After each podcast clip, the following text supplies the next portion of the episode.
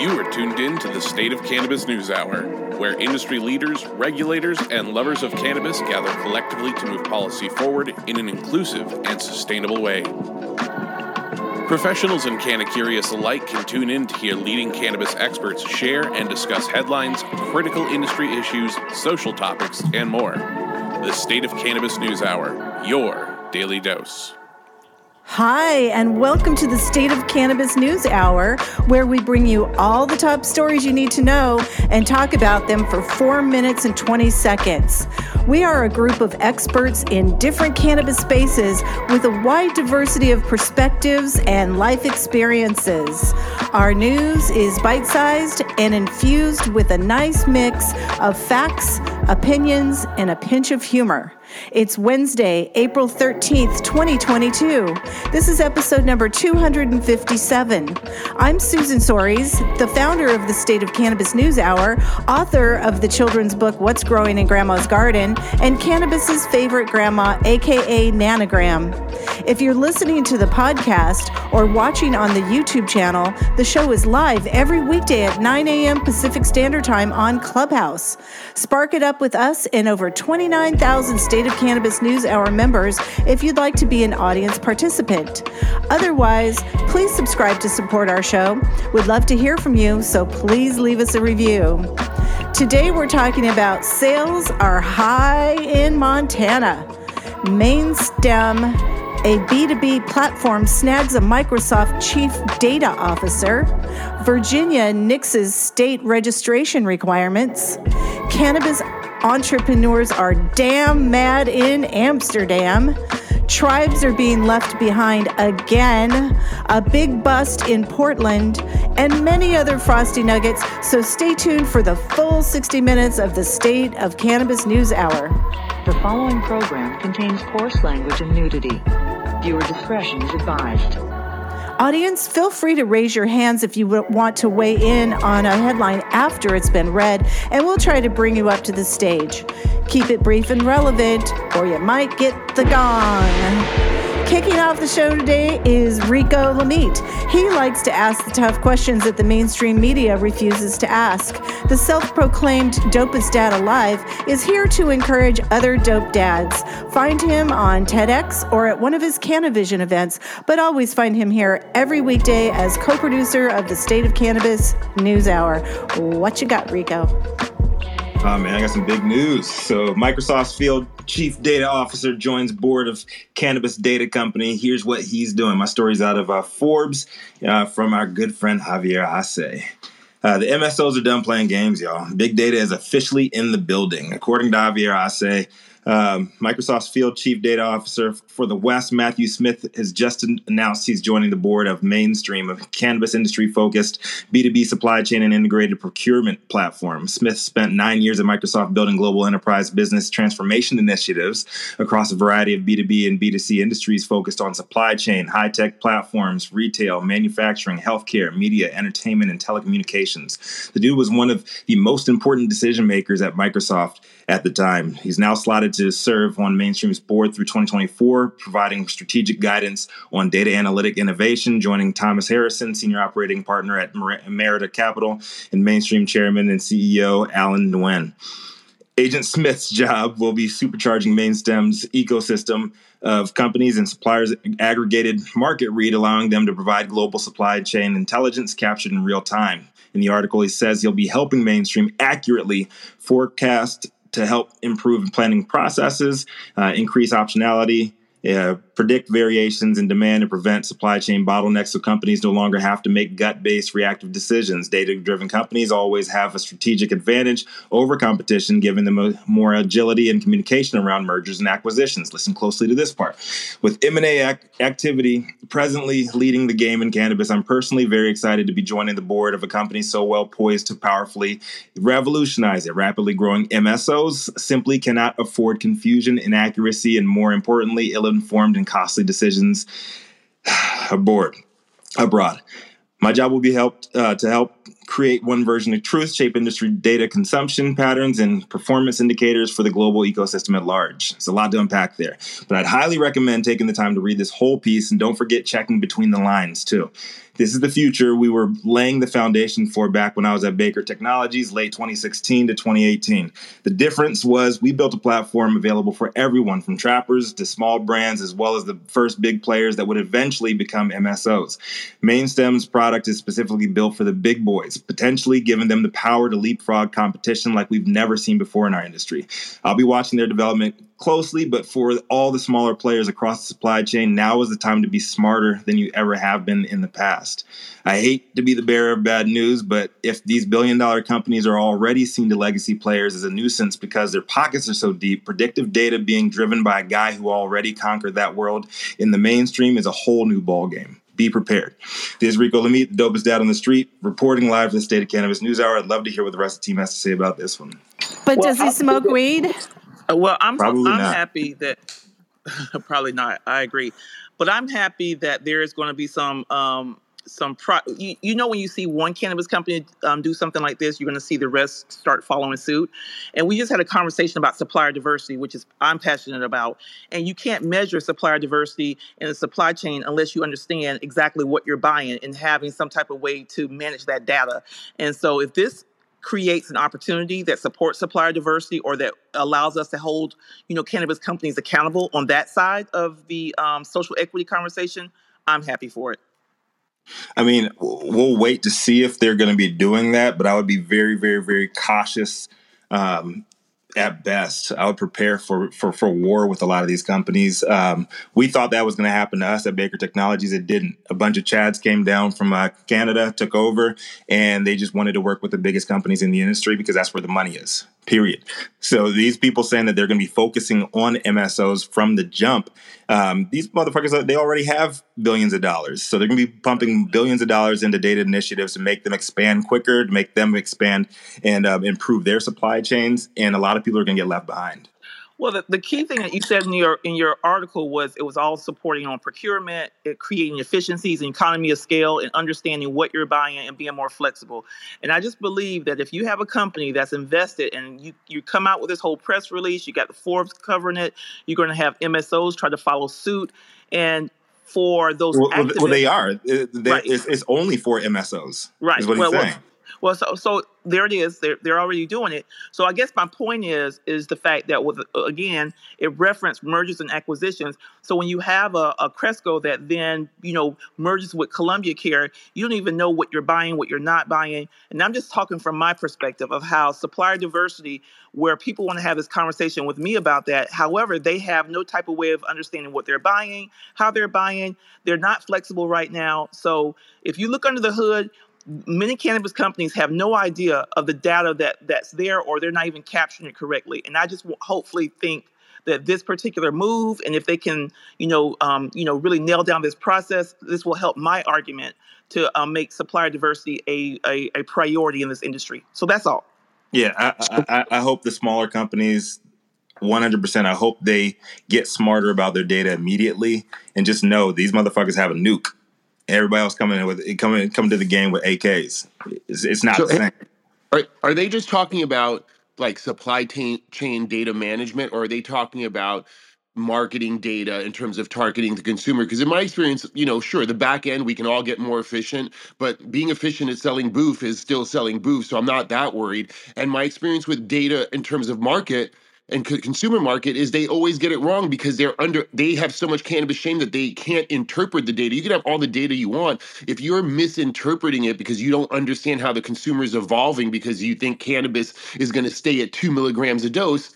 Right. It's still not that great. So in a way i'm concerned in a way i've seen you know big data and companies try to get into it but data is just a resource you still need the human factor and some intelligence to navigate it I think they'll have the money to to buy up all of that stuff. That, that's what I'm concerned about. Uh, they have the money to buy up all that, and also to bring in bigger billion dollar players and investors to just leapfrog everybody else. It's, it's it's all about the money, and these guys have the money to do that and to just blast forward and just leave everybody behind. Well, I know Duchess over in our comments. She made a great comment. She says, "Will this support quality and diversity?" And No. that, and that's where it's.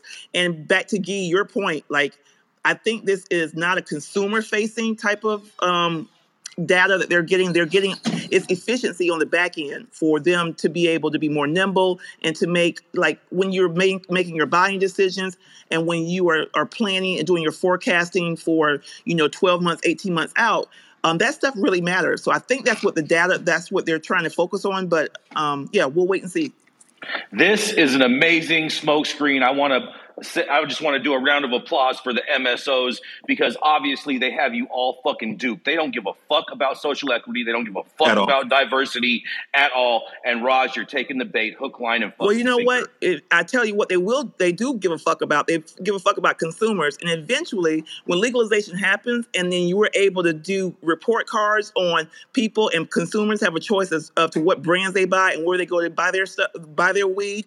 Yeah, they're going to care about it. So smart companies will care about it now, and I will always be the forever optimist to figure out how do I get the priorities that are important to me, get them addressed. If I took your attitude, I'll be around here just allowing companies to come in and just rail all over me. So I'm sorry.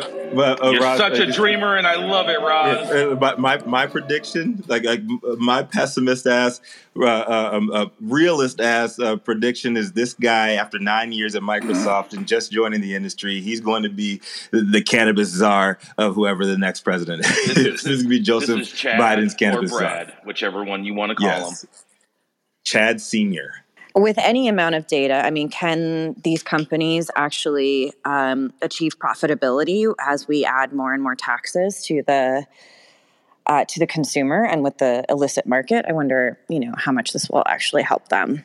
I think the biggest companies are in the game. They have they have more power to, to to get those taxes reduced than any of us do because they have more money and they can lobby harder than than, than we can. And um, and the sad part about it is when these taxes start to come down on a broad level, it might be too late for a lot of the smaller players. Well, on that note, Happy Wednesday. oh my God. Uh, let's get some money from them. All right. Next up is co producer Jason Beck. His provocative spin keeps the show popping. He has proven to be one of the most resilient players in the weed game since first starting his first store in San Francisco, and he is the cannabis tourism mayor of West Hollywood. What have you got today, Jason? Oh, yeah. Thank you so much. I super appreciate it, Susan.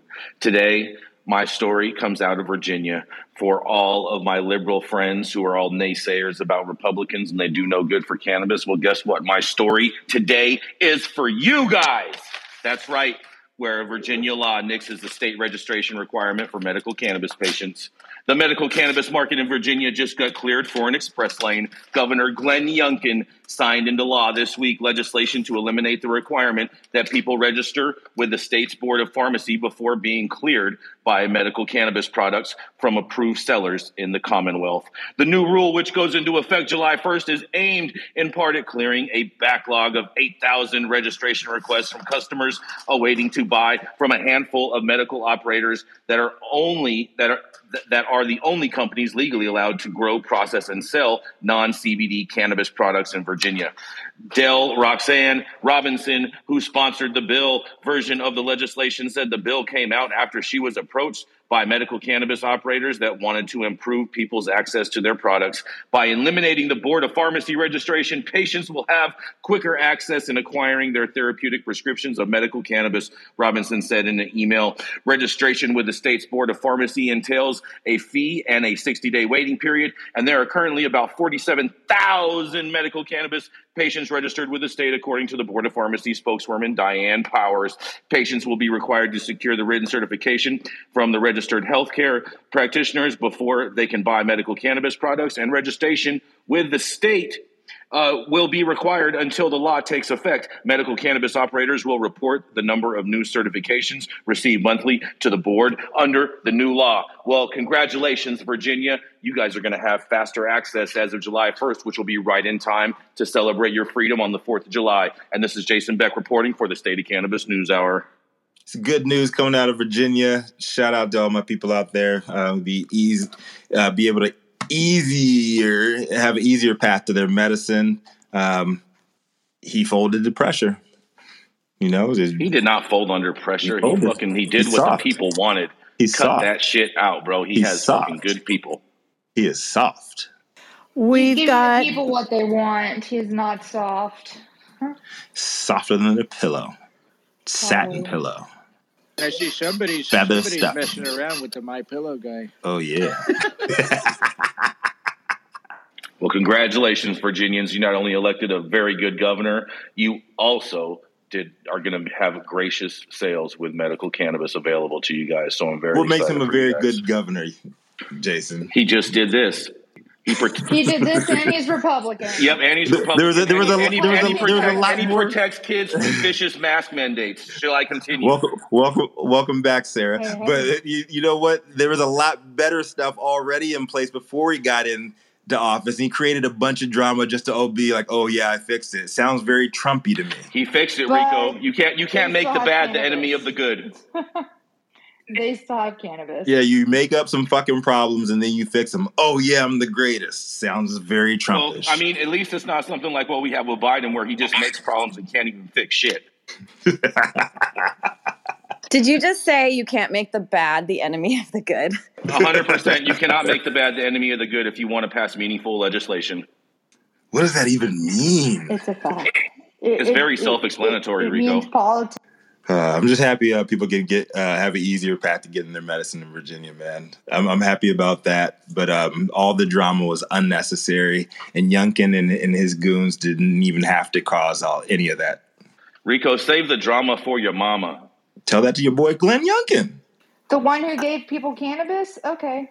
Just, What? just give the man some praise, Rico. You know he did something great for your home state. I mean, patients are going to benefit. Y'all, your family's going to benefit. You know what I'm saying? It's going to be turned up in your in your towns. All right, up next. Anybody else want to comment on that other than these uh, um, the, these conservatives that are attacking me from every side here?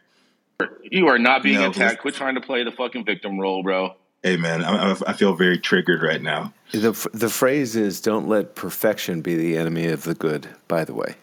Don't let the bad be the enemy of the good. Yeah. Is that what Jason Don't, said? don't, oh no.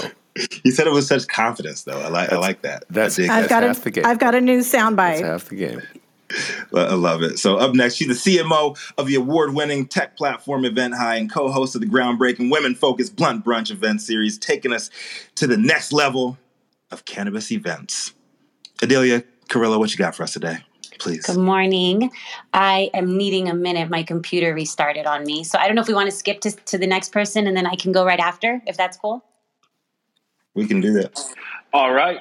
Well, Yeah, coming sorry. up next, we have Menaka Mahajan coming up to the stage. She's a pot loving PhD and champion of common sense cannabis policy, a real life alternative activist, remaining optimistic in the midst of cannabis chaos. Coming next to the stage is Menaka Pagan. What do you have for us today, girl? Good morning. Uh, today I'm covering a headline from the Oregonian. Portland man se- sentenced to prison for smuggling $2.5 million worth of Oregon grown marijuana out of the state. Written by Maxine Bernstein. Since Oregon became the third state to legalize adult use cannabis in 2014, much of the surplus is moved outside the state, according to a report from the Oregon Idaho High Intensity Drug Trafficking Area. Here are some stats from the 2020 HIDTA report. And that acronym is two letters too long. Right, Rico? Um, so there Yes. were 2,322 arrests, 92 wiretaps, and 744 firearms seized. 57 drug trafficking organizations and money laundering organizations disrupted or dismantled. They seized 139,000 kilograms, 815,000 dosage units, and more, with a calculated wholesale value of $748.6 million. And they seized over $15.8 million in illicit cash and other assets. So, based on those calculations and their 4.34 million in baseline and discretionary funds, uh, they claim that enforcement generated an ROI of $176 for every dollar spent. So, this is the story of one such enforcement activity where a trio is accused of interstate drug trafficking. First, here's the story from the perspective of prosecutors and co- court records, and then I'll tell you what's happening uh, in the case. So, an Oregon man, Robert Benjamin Kawika Dawe, the defendant, along with two accomplices, shipped more than $2.5 million worth of Oregon grown cannabis, 1,000 kilograms, to New York, Ohio, Oklahoma, Georgia, Texas, Arkansas, Illinois, and Minnesota. Product was stored in a warehouse at first and later at the defendant's home. On October 16, 2020, police intercepted two vehicles. The dependent and defendant, excuse me, and accomplices had hand-built crates packaged with cannabis in them for shipping, driven the crates off the property and transferred it to a 53-foot refrigerated trailer which was destined for San Antonio, Texas. When police stopped both vehicles and searched the trailer, they found 276 kilograms of vacuum sealed flour with strain labels, according to court records. Police also searched the man's home, seizing 108 kilograms of cannabis and $7,000 in cash.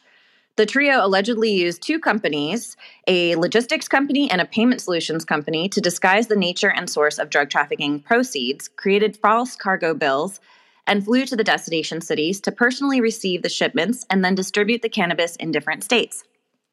The man and his accomplices would then fly back on commercial carrying cash or they would deposit it in bank accounts. So there's your kind of little how to guide, apparently. Those are the basic details of the case against these three men, according to the court records and prosecutors, as reported in this article. The defendant pleaded guilty to conspiracy to traffic cannabis. On Monday, he was sentenced to two years and nine months in federal prison. One co defendant was sentenced in February to a year and nine months in prison. The other co defendant is awaiting sentencing and pleading guilty to conspiracy to traffic in 1,000 kilograms or more. Although cannabis is, quote, legal, in some states, stories like this show that the war on drugs is far from over. As we've discussed many times, states some states have over permitted cultivation and then we have cities which are under permitting retail. So that means that even within the licensed supply chain, there's more production than could ever be legally sold. So, what do you do when you have too much weed produced in a state? You destroy it, you throw it away, give it away, or sell it to somewhere else. And that's exactly that last one is exactly what these three uh, gentlemen are accused of having done. I'm Menaka reporting for the State of Cannabis News Hour. What say you about that Oregon, that good old Oregon weed, Jason? Hey, you know, I, I where, where, was this guy uh, convicted at? Was this a federal charge or was this a state charge? The the judge in this case or the sentencing attorney is a U.S. attorney. Okay, so this guy was charged federally because because he was trafficking outside of state lines. So for all you people that say that you can bring weed across state lines, guess what? You can't because shit like this happens. Yeah, there's a whole enforcement. I mean, the um, Oregon, Idaho. I know we talked about this before on the show, and sort of the um, you know the sense that a lot of this uh, cannabis is being moved across that border and so the the um, it's the ONDCP the Office of National Drug Control Policy that's been providing these funds for for the interstate trafficking and just remember, $2.5 million worth of Oregon cannabis is about $5 million everywhere else. Hold on, that's about 2.5 million pounds, actually, Rico, because it's Oregon boof. oh, no. Okay, let's keep smoking the news. Let's do it. Now, trying this again. She's the CMO of award-winning tech platform Event High and co-host of the groundbreaking women-focused Blunt Brunch event series, taking us all to the next level of cannabis event bliss. Up next, Adelia Carrillo. What you got for us? Good morning. Yes, it's I'm back now. All right. So, Montana marijuana sales total 73 million so far this year. This was written by Seaborn Larson of the Montana State News Bureau. Uh, so, Montana's recreational cannabis sales uh, through the first quarter of the market's first year are going above projections, and it's not even tourism season yet. Um, there has actually been over 72.9 million in cannabis products sold by both medical and recreational providers in Montana, and this is according to the figure figures released uh, on April 6th by the Montana Department of Revenue. Um, in March, they had their biggest month yet in recreational cannabis alone, reaching over 15.9 million, where medical sales came in at 9.8 million. And although they are projected to see uh, 130 million in recreational sales in 2022, um, unfortunately, some are concerned that the trajectory may slow down. They are um, there's a, a, cannabis opposition group saying it's launched a county by county campaign to ban to ban recreational marijuana business, where the margins on the 2020 legalization vote were slim uh, to pushing recreational cannabis sales out of Montana's largest county. The group is actually called Safe Montana. They're an anti marijuana group led by Billings car dealer Steve Zabawa. Um, they state that they raised 14000 to support Yellowstone County opting of recreational cannabis sales. Um, but in reality, it's his money. He put in 13,500 and he raised 500. Um, so the state campaign finance records show the group has also set up another committee for similar efforts in Granite County, which has a population of 3,300. And a few things to note um, Montanan, Montanians passed a constitutional ballot initiative in 2020 that legalized cannabis use and possession statewide. However, 27 counties currently have a ban on recreational cannabis sales, and only one county called Dawson has so far used the opt in, opt out provisions uh, passed by the legislator to flip the county from red to green. Um, Zabawa has stated he's making a bet that there's less people that want recreational now, that the reality is coming to them dead in the face. However, uh, many areas are seeing a benefit through cannabis tourism. If you look at the earliest forecast from the Bureau of Business and Economic Research, um, they're predicting that out of state customers would be their longest driver, bringing in about 30 million in 2022 and 84 million in 2026. Um, also noted in Montana, uh, they could see more than a quarter billion sales annually for recreational cannabis alone. They have a baseline of 20% tax on recreational sales, and Montana's tax revenues could be more than 50 million each. Um, the article goes more in depth into showcasing the numbers for Yellowstone County, uh, Glacier uh, County as well, um, and it also interviews a couple organizations that are in the cannabis sector. Um, the figures released by the state revenue department also show Montana is actually nearing the 10 million million mark in tax revenue from recreational and medical marijuana sales to date. Um, with that being said, you know, what do you all think? Has anyone been to Montana since they approved medical or recreational? And do you think there's a chance Montana will turn away cannabis tourism and begin banning more counties? This is Adelia, and I'm reporting for the State of Cannabis News Hour. Pot is popular. The people want it. The, the elected officials need to just get that. Yes, indeed. And um, I didn't know Montana had that in them. people 100%. Montana only has 1 million people in the whole state. These people are really punching above their weight. So each of them bought $73 worth of weed. Well, no, people are driving from other states, which is ridiculous. It's like, don't you want to keep that revenue in your state? Not if you're Idaho. No, no, no. Right. Yeah, it said alone in Yellowstone County, they had um, in March, it accounted for 4.5 million of the 25.7 million total in statewide sales, just in Yellowstone County. So that that's crazy, but that shows cannabis tourism.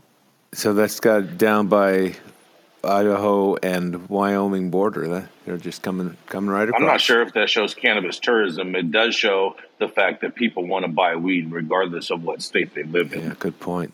It also shows that a lot of weed is crossing state lines one ounce at a time.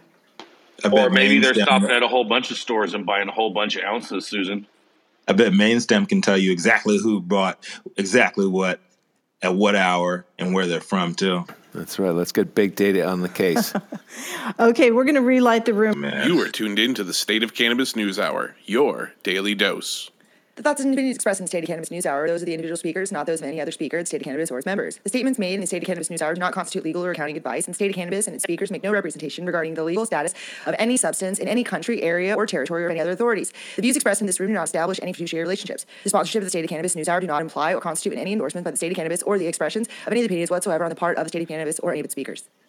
Viewer discretion advised. Let's keep smoking the news.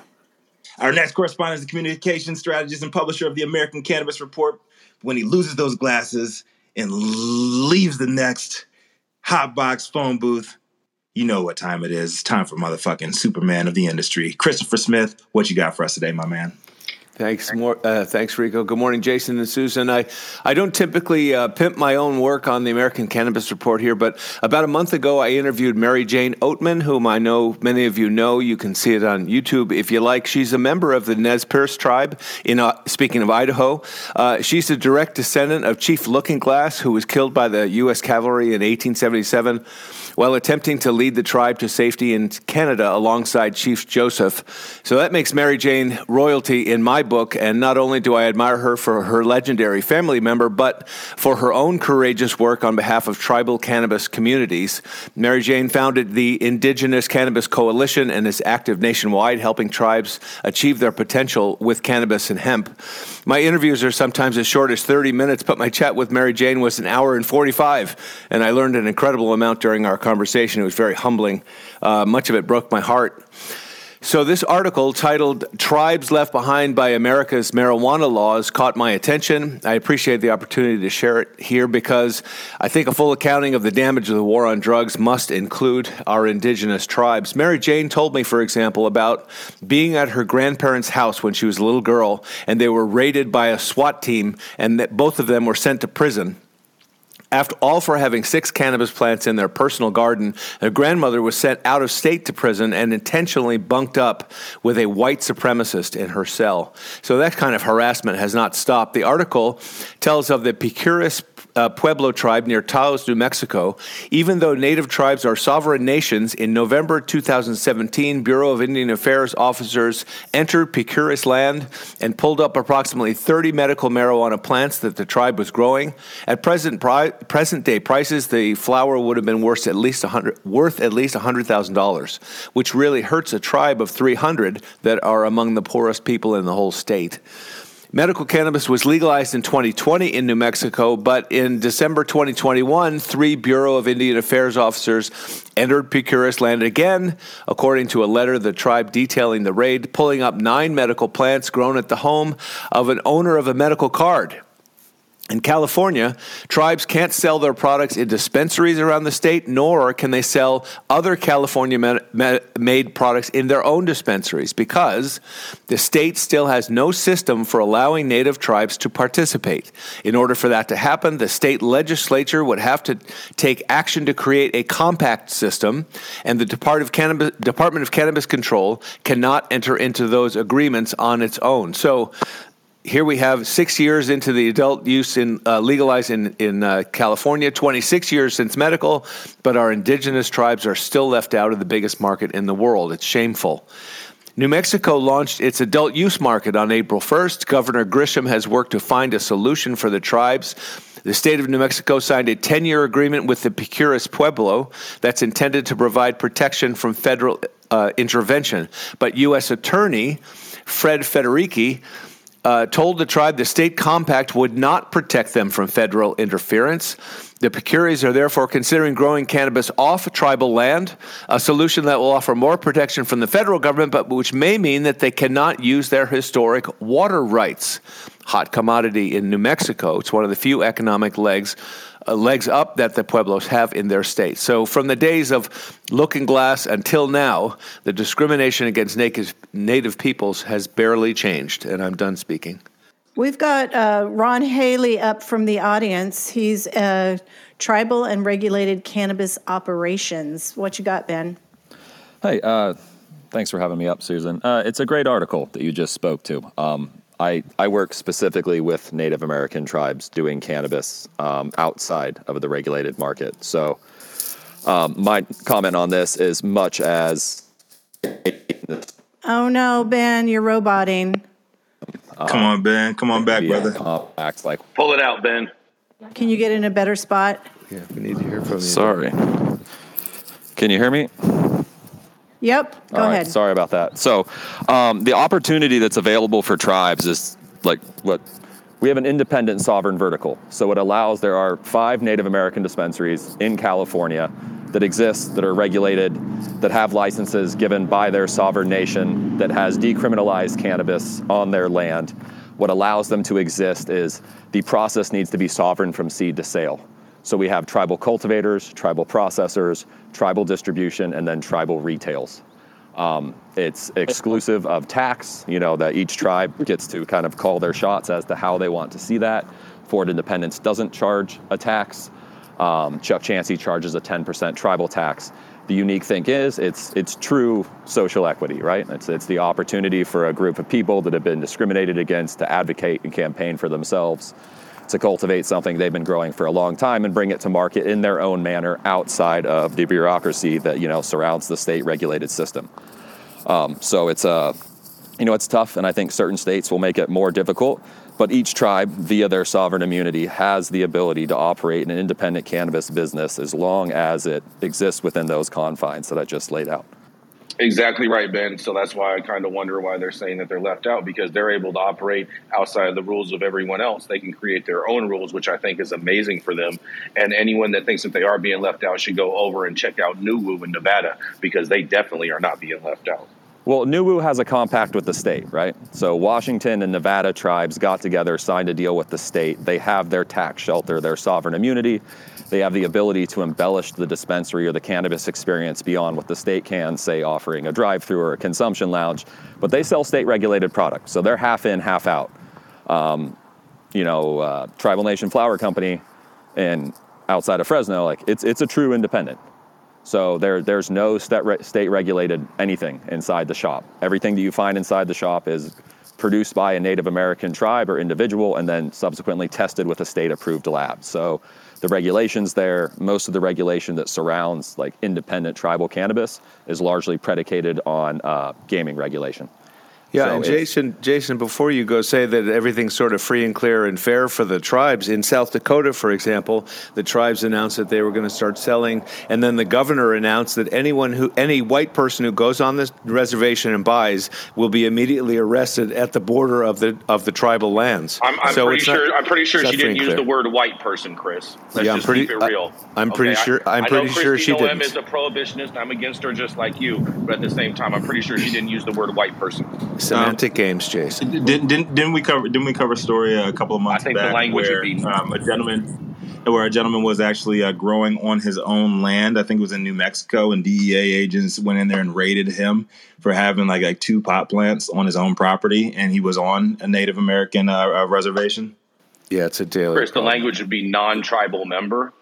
Um, and also, Okay. also too, uh, uh, a while ago, High Times was going to do a High Times Cannabis Cup in Nevada um, on an Indian reservation, and the federal government came in and told them that if you do this event and anyone leaves with cannabis from there, we're going to prosecute them as if, as if they're crossing crossing a border, as because that technically is how they view it.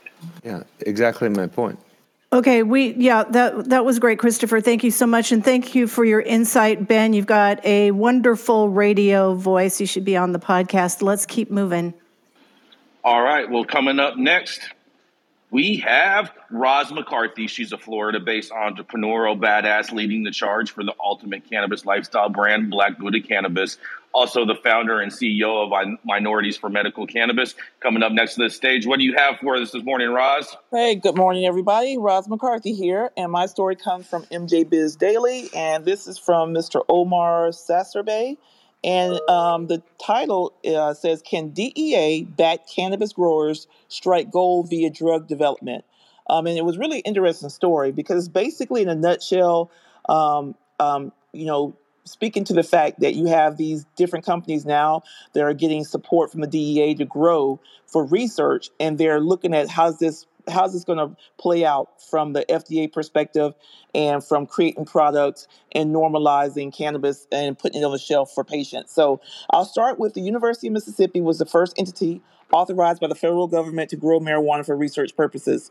The cannabis industry hit a, a, a hit a possible milestone in March when Bright Green Corporation, a Florida company with conditional approval from the U.S. Drug Enforcement Administration to grow marijuana for research purposes, applied to list on the NASDAQ stock exchange. If successful, Bright Green would become the very first U.S. plant touching company to list on a major U.S. stock exchange. But the move also highlights, highlights the lofty, some say unrealistic, financial ambitions of such companies. And it raises the question of whether a business model based on DEA approval is realistic from a financial standpoint.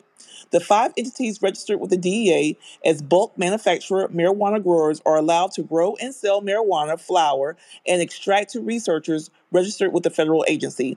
Those researchers can be at universities, pharmaceutical companies, and other entities. The University of Mississippi, Mississippi received the first DEA cultivation registration in 1968, while four more entities received registrations in 2021. Um, three of the other four entities that have secured DEA approval are private companies, while the Scottsdale Research Institute and in Cave Creek, Arizona, is a nonprofit focused on determining the general medical, medical safety and efficacy of cannabis and cannabis products. And I think that's what's led by um, Dr. Sue Sisley. The other, uh, the other three companies are Biopharmaceutical Research Co. Co. in Castroville, California, Groff North America in Pennsylvania, and Royal Emerald Pharmaceuticals in Desert Hot Springs, California. So, how can such drug development be a money winner? Well, the answer by partnering with pharmaceutical companies and multi state operators to develop drugs approved by the U.S. Food and Drug Administration that could be sold by prescription or even over the counter. Each company attained DEA, bulk cannabis manufacturing re- registration, in 2021. Conceptually, the opportunity is phenomenal if you total up all of the pharmaceutical sales for the indications that cannabis can address, like sleep, pain, um, relief, uh, sleep. I'm sorry, sleep, pain relief, nausea, etc. It's a 330 billion dollar a year market. There's lots and lots of activity to be had in this pharmaceutical facilitator area, says Joe um, Gribes, CEO of Groff North America. But he added, you have to be patient because it takes several years to get through the FDA process.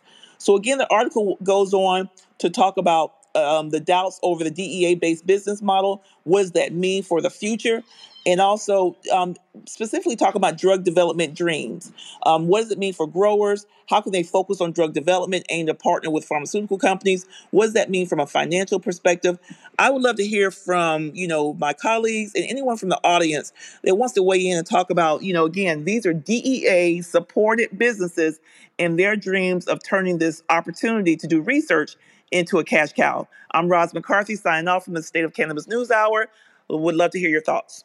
No cost whatsoever. Police officers and anybody that was on the other side of the war on drugs should be banned from benefiting from cannabis. Period. The end. That includes places like the MED in Cal- in Colorado. If it's paid for by t- cannabis tax dollars and you were on the other side of this fight, you should not be benefiting at all. Period. Yes, I agree. Troy, did you want to weigh in?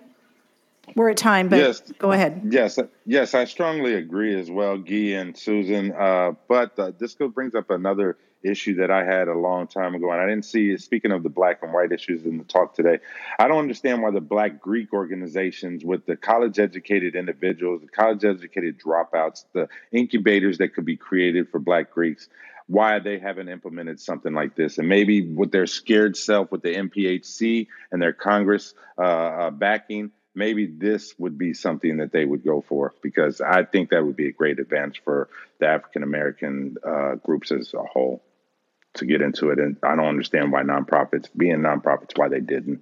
All right, let's keep smoking the news. Yeah. Unless Raji wanted to do a final thought. Oh, just a final thought. I, I hear you, Brother Troy, and it's a big old long story and conversation about that. This article in particular is just, again, talking about these different companies who, you know, there was a whole big weigh in and conversation about what do you want to see working with the DEA. And Guy's point is basically like you have been like legalized, uh, the, the prohibition of this plant and the, the disproportionate impact of people of color and just how does the federal government then say we're going to weigh in on this, allow researchers to research, then go partner with pharmaceutical companies, and then go make money off of it when it's been so against it for so long? It just doesn't make sense. So um, I hear you, Troy, and this is an ongoing story, and we'll we'll keep you know talking about it. Man, it's it's tough out here. It's tough out here. These big corporations and the government, they all after our ducats.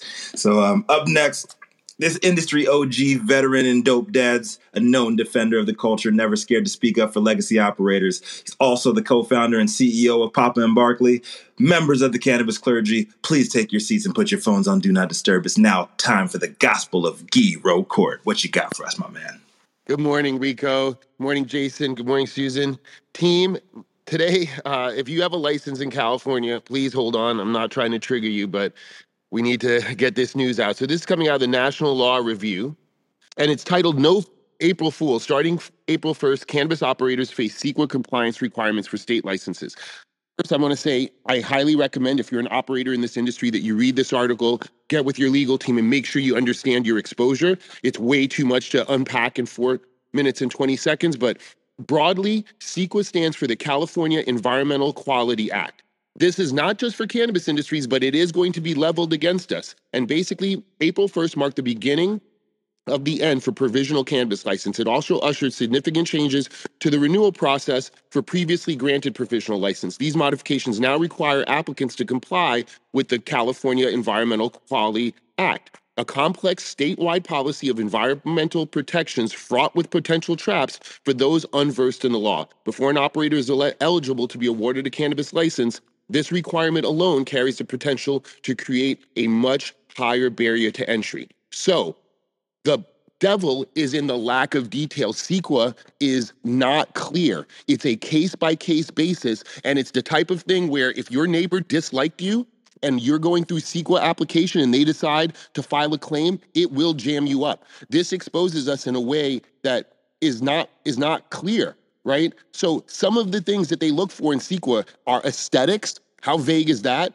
Agricultural and forest resource, air quality, biological resources, geology and soil, greenhouse gas emissions, energy consumption, hazardous and hazardous materials. It goes on and on. Noise, traffic and transportation, and essentially whether it's the state. So under CEQA, the local jurisdictions are required to inform the DCC of potential, potential environmental impacts of any proposed cannabis operations. However, because California instituted dual licensing, either the local jurisdiction or the DCC may be the public agency tasked with issuing, with ensuring CEQA review has occurred. But again, that CEQA review is literally you could just get a hater. My gleaning of the article is like, we need to make sure that we're secure from essentially haters as we go through the CEQA process because there's so many vagaries that somebody could literally say, I don't like the color of your storefront, and therefore you're an eyesore, and now you're not getting your CEQA application. And so we already know that we have a lot of people that dislike cannabis for irrational reasons. And I think this potentially opens up a door for those haters to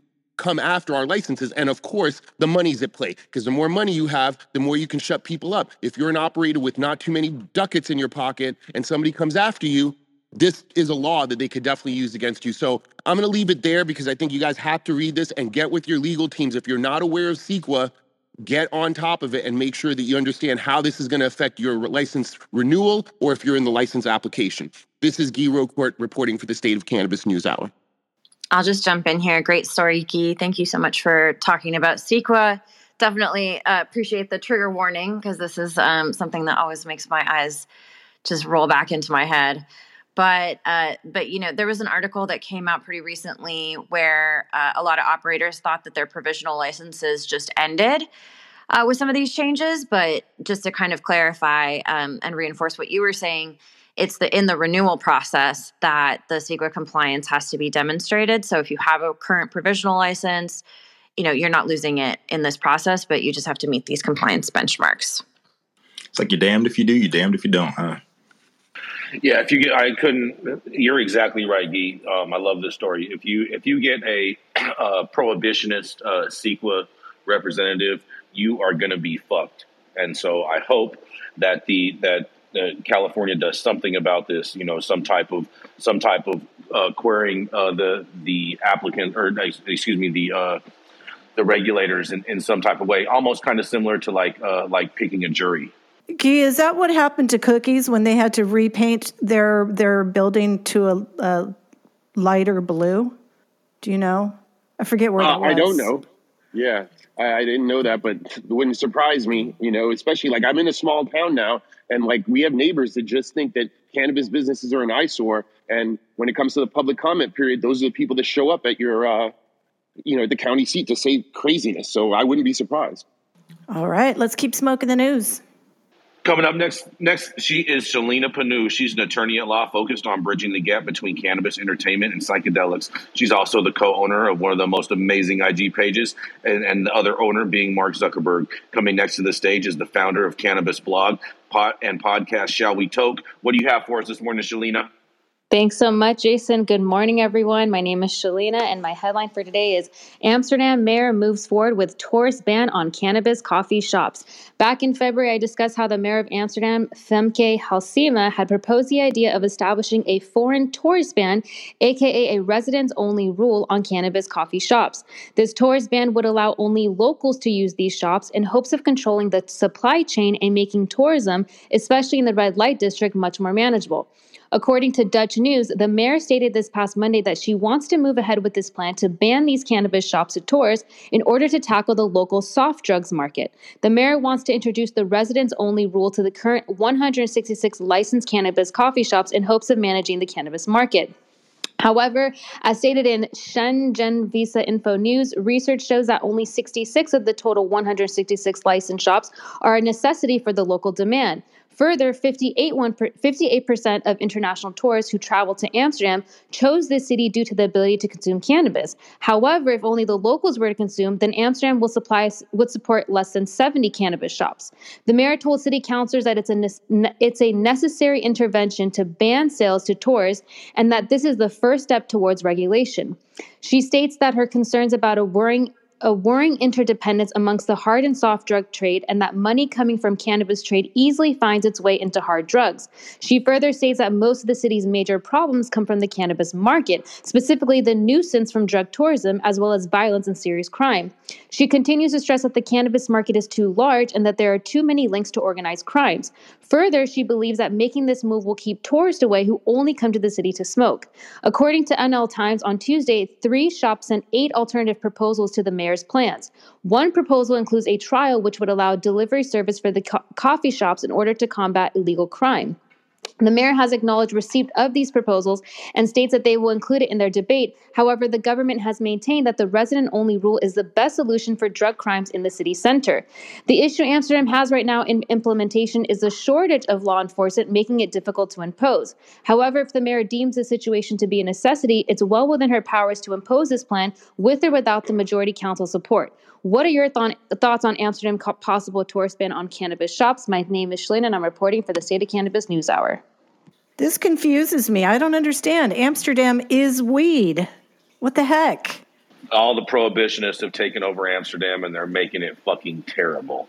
Well, they're coming to West Hollywood, right, Jason? Not the All prohibitionists. the we kick No, the prohibitionists out. tourists. Yeah, we're bringing all the tourists to West Hollywood. 100%.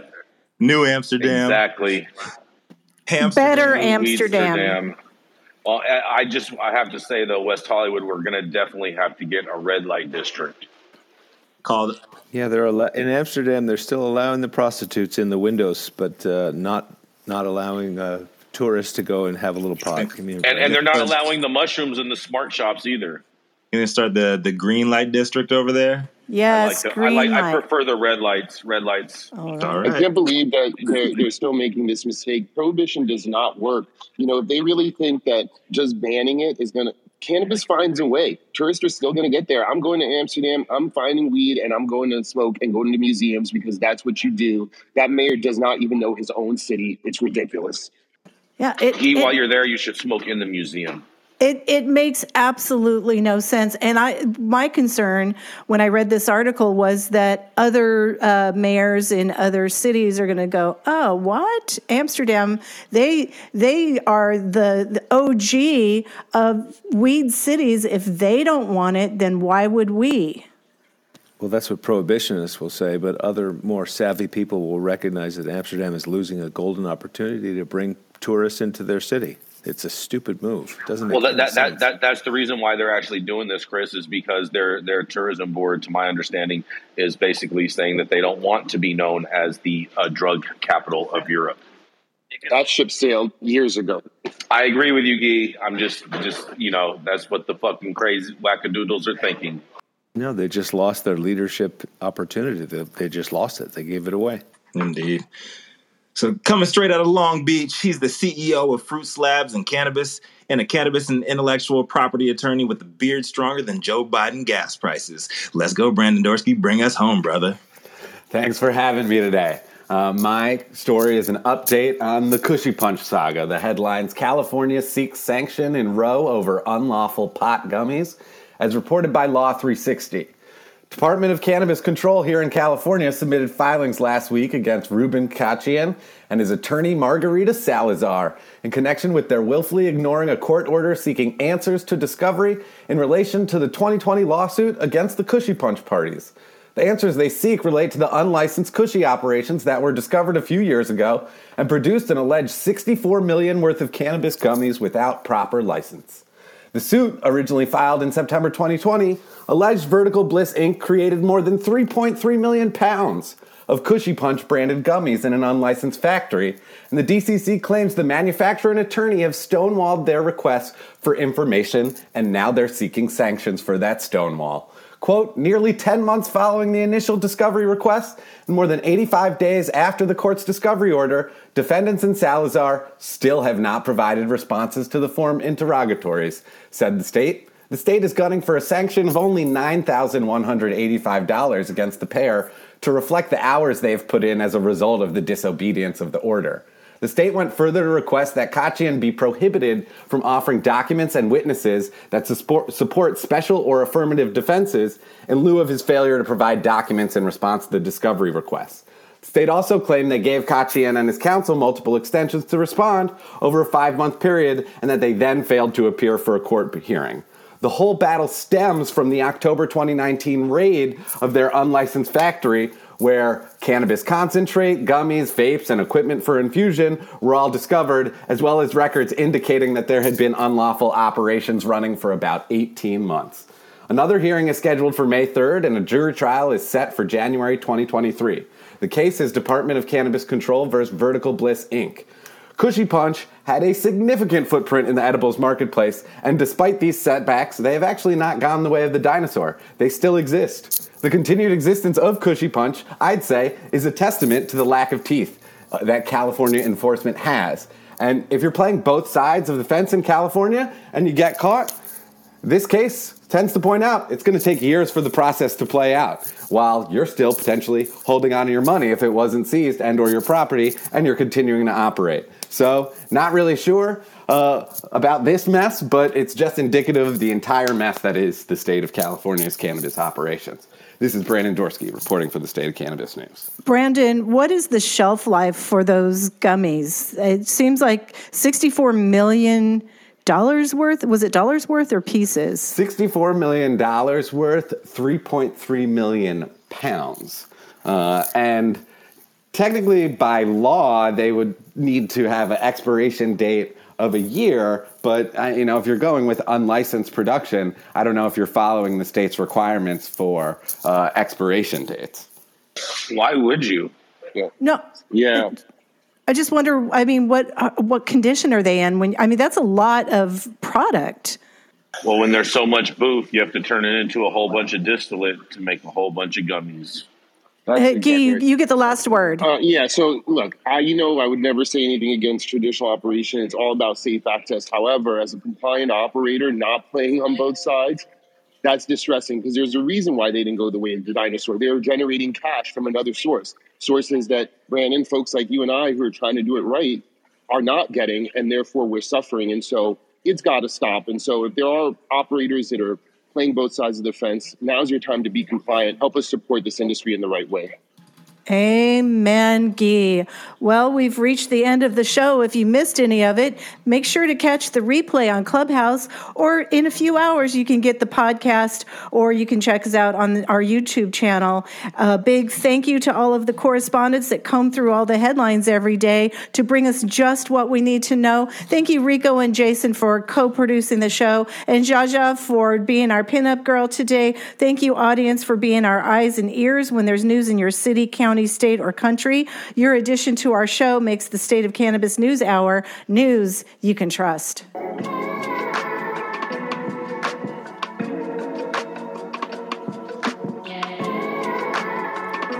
You've been tuned in to the State of Cannabis News Hour, where we collectively move policy forward in an inclusive and sustainable way. Start your morning on a high note and join us every weekday at 9 a.m. Pacific Time for the State of Cannabis News Hour, your daily dose. Say goodbye, Rico. Goodbye. I see somebody's somebody's messing around with the My Pillow guy.